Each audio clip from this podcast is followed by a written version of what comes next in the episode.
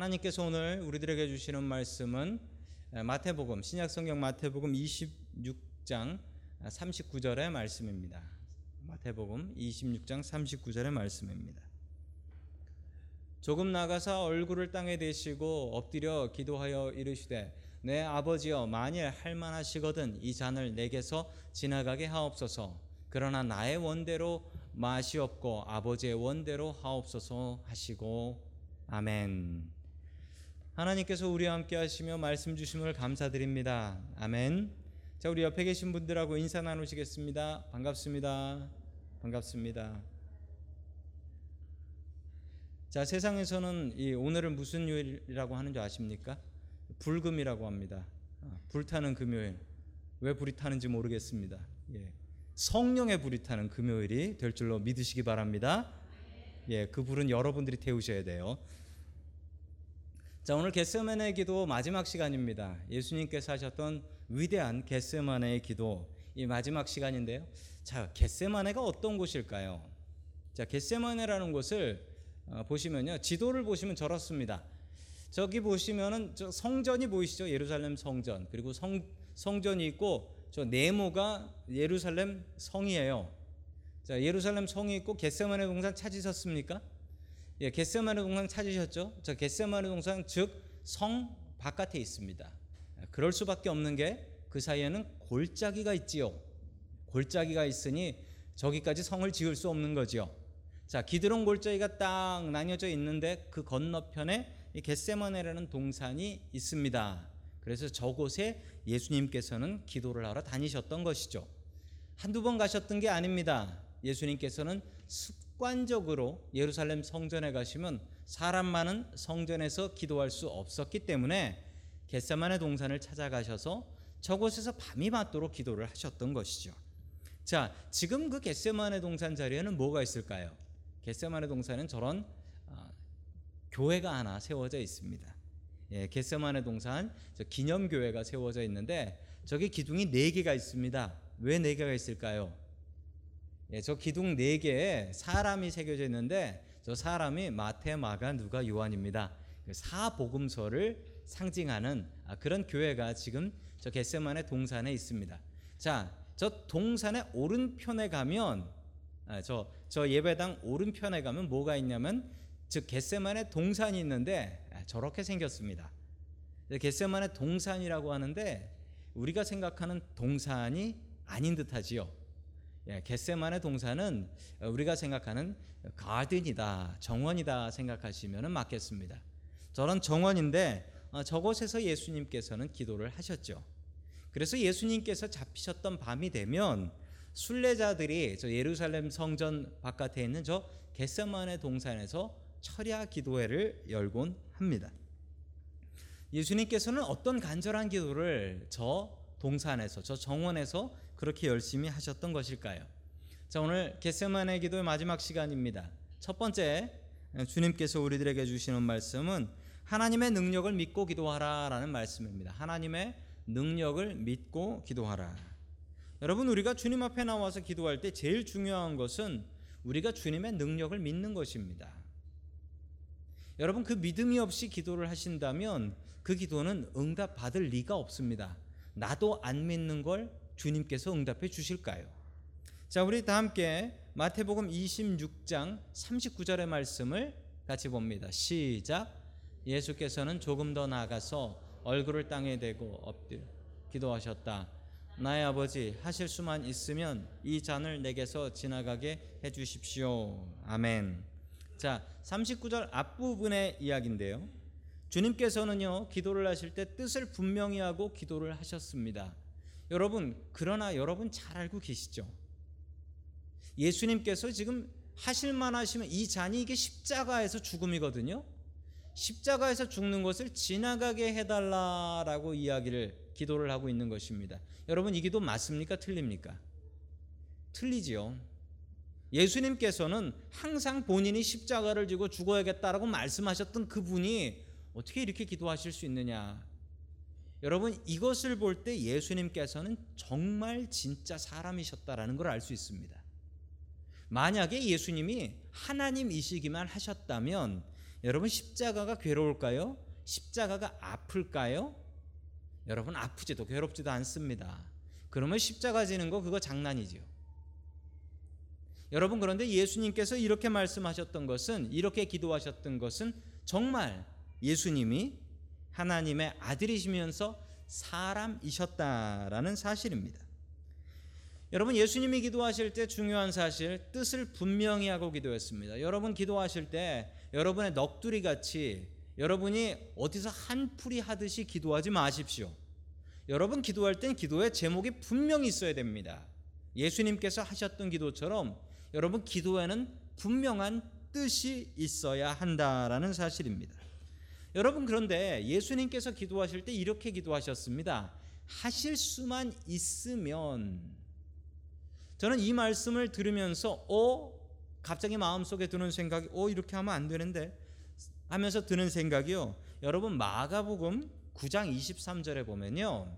귀신 들린 아들이 있는 아버지가 예수님을 찾아옵니다.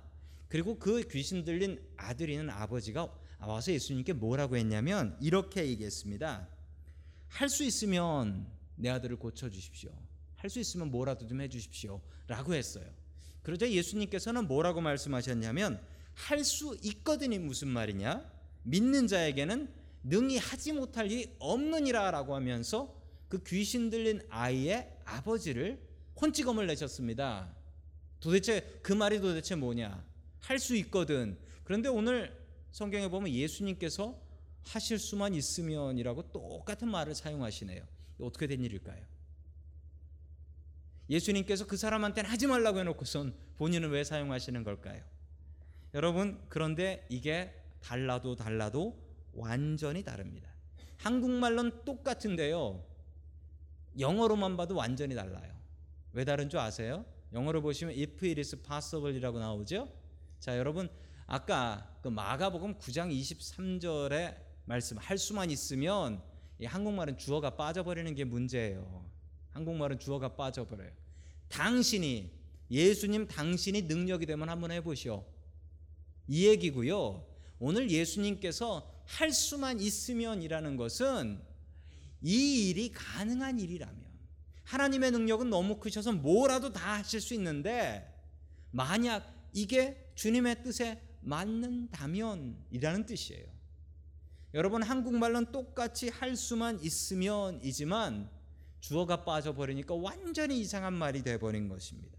주님께서는 하나님의 능력을 믿고 있는 것입니다. 십자가에서 죽음도 하나님께서 원치 않으시면 이것도 피해갈 수 있다라는 것을 분명히 믿었던 것입니다. 즉 예수님의 마음 속에는 하나님께서는 못하실 일 없다 이 마음이 있었던 것이죠. 여러분 기도할 때 가장 중요한 것은 우리 하나님은 못하실 것 없다라는 믿음입니다. 그 믿음이 있어야만 그 믿음이 있어야만 주님께서 응답해 주십니다. 나도 안 믿는 걸 주님께서 응답해 주실까요? 여러분 나에게 강한 믿음이 있어야 됩니다. 어떤 믿음입니까? 하나님께서 듣고 계시고 하나님께서는 이 일을 해결해 주실 능력이 있는 분이시다. 여러분 이 믿음 갖고 주님 앞에 간절히 나아가 간구할 수 있는 저와 여러분들이 될 수 있기를 주님의 이름으로 간절히 축원합니다. 아멘. 두 번째 하나님께서 우리들에게 주시는 말씀은 하나님의 뜻에 순종하는 기도를 하라라는 말씀입니다. 겟세마네 기도의 가장 핵심은 하나님의 뜻에 순종하는 기도다라는 사실이지요. 자, 우리 아까 읽었던 마태복음 26장 39절의 말씀 뒷부분을 같이 읽습니다. 시작. 그러나 나의 원대로만 아버지의 원대로 하옵소서 하시고 아멘.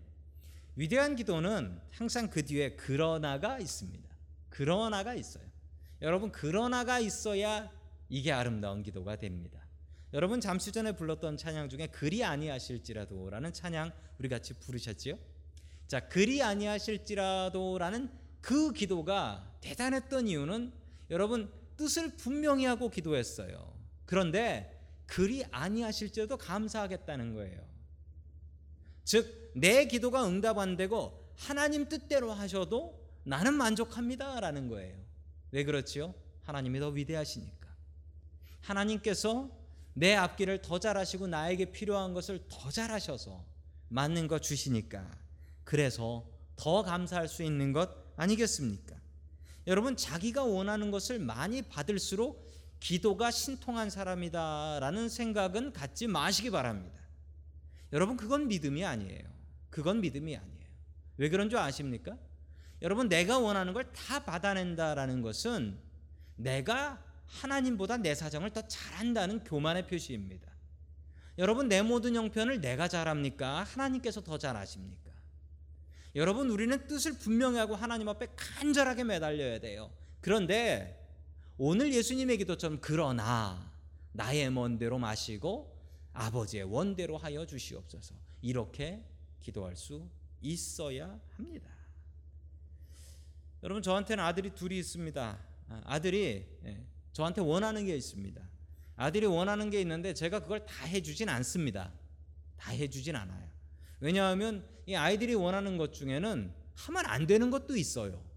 하면 안 되는 게 있어요. 그런 건 제가 해줄 수가 없습니다. 여러분 그런데 제 아들이 저한테 원하는 걸 다 받아가야 그 아들이 훌륭한 아들일까요? 여러분 그건 아닙니다. 자기 원하는 거 다 받아가면 나를 믿고 나를 사랑하는 게 아니라 나를 이용하는 것 아닙니까? 자기 원하는 거 다 받아가면 그런 거 아닙니까? 여러분 우리가 기도할 때 주님의 마음을 본받으십시오. 주님은 분명한 뜻이 있었습니다. 그러나 그러나의 기도를 했어요. 그러나 나의 원대로 마시고 아버지 원대로 하옵소서. 하나님, 제가 알면 뭘 합니까? 하나님 뜻이 옳지요.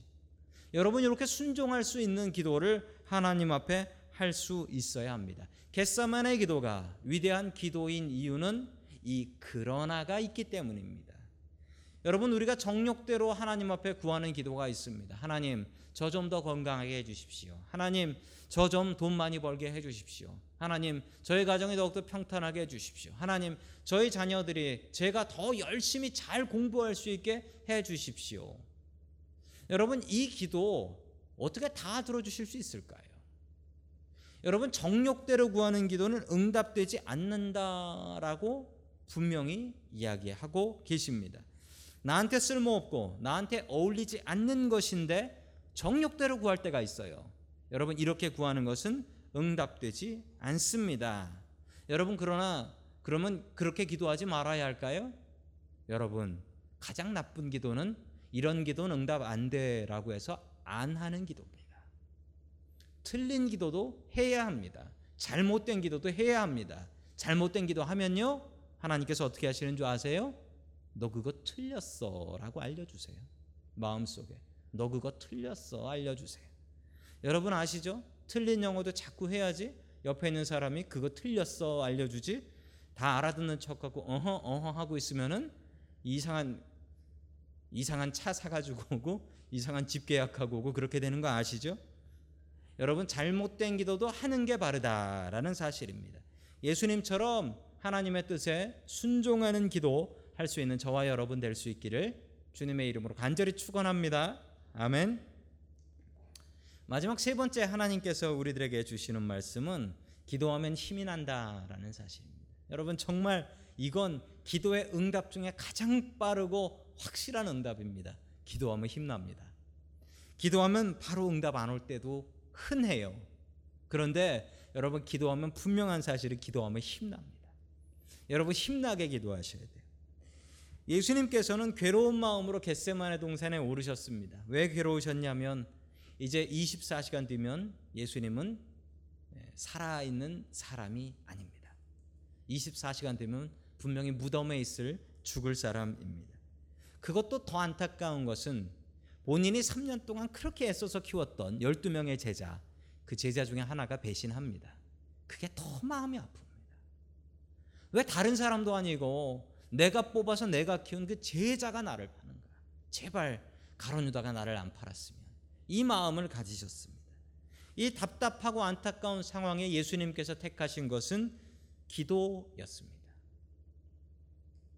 어쩌면 인생의 실패자 같이 기도하러 가셨습니다. 그런데 예수님께서 어떤 응답을 받으셨을까요? 여러분 예수님께서 받으셨던 응답은 이것입니다. 누가복음 22장 43절 같이 봅니다. 시작. 그때 천사가 하늘로부터 그에게 나타나서 힘을 돋우어 드렸다. 아멘. 자, 누가복음에는 이렇게 기록하고 있습니다. 예수님께서 열심히 기도하니까 예수님께서 너무 힘겨워하셔서 천사들이 하늘로부터 나타나서 예수님에게 힘을 주셨다라는 겁니다. 여러분, 무슨 힘일까요? 이 힘은? 달려오는 로마 군인들, 자기를 잡으러 온 로마 군인들을 다 제압해서 없애버릴 그런 힘이었을까요?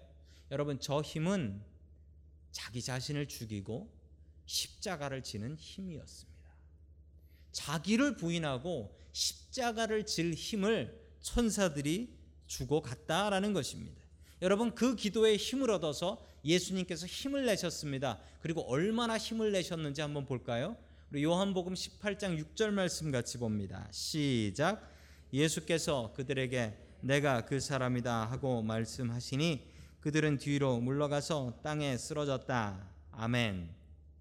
얼마나 당당했던지 예수님을 잡으러 왔던 사람들이 당신이 예수요라고 물어봤는데 예수님께서 내가 그 사람이다라고 얘기했더니 어떻게 됐대요?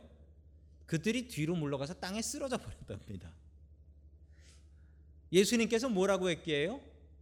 내가 그 사람이다. 내가 예수다. 나 잡아가라 라고 했는데 잡으러 온 사람들이 그 예수님의 모습이 얼마나 당당했는지 여러분 겟세마네 동산에 기도하러 올 때 예수님의 모습을 상상해 보십시오. 너무 괴로워서 땀방울이 핏방울 같이 쏟아지며 그렇게 괴롭게 기도하셨던 예수님인데 여러분 기도하고 일어나셨을 때 어떠했다고요? 이게 잡아갈 사람이 맞냐라고 생각해서 로마 군인들이 그 자리에서 자빠져 버렸다라는 사실을 요한은 분명히 기록하고 있습니다. 여러분 기도하면 우리에게 이런 일들이 일어나야 합니다. 당장 우리에게 응답이 나타나지 않을 수 있습니다. 여러분 그러나 분명한 것은 기도하면 힘이 납니다.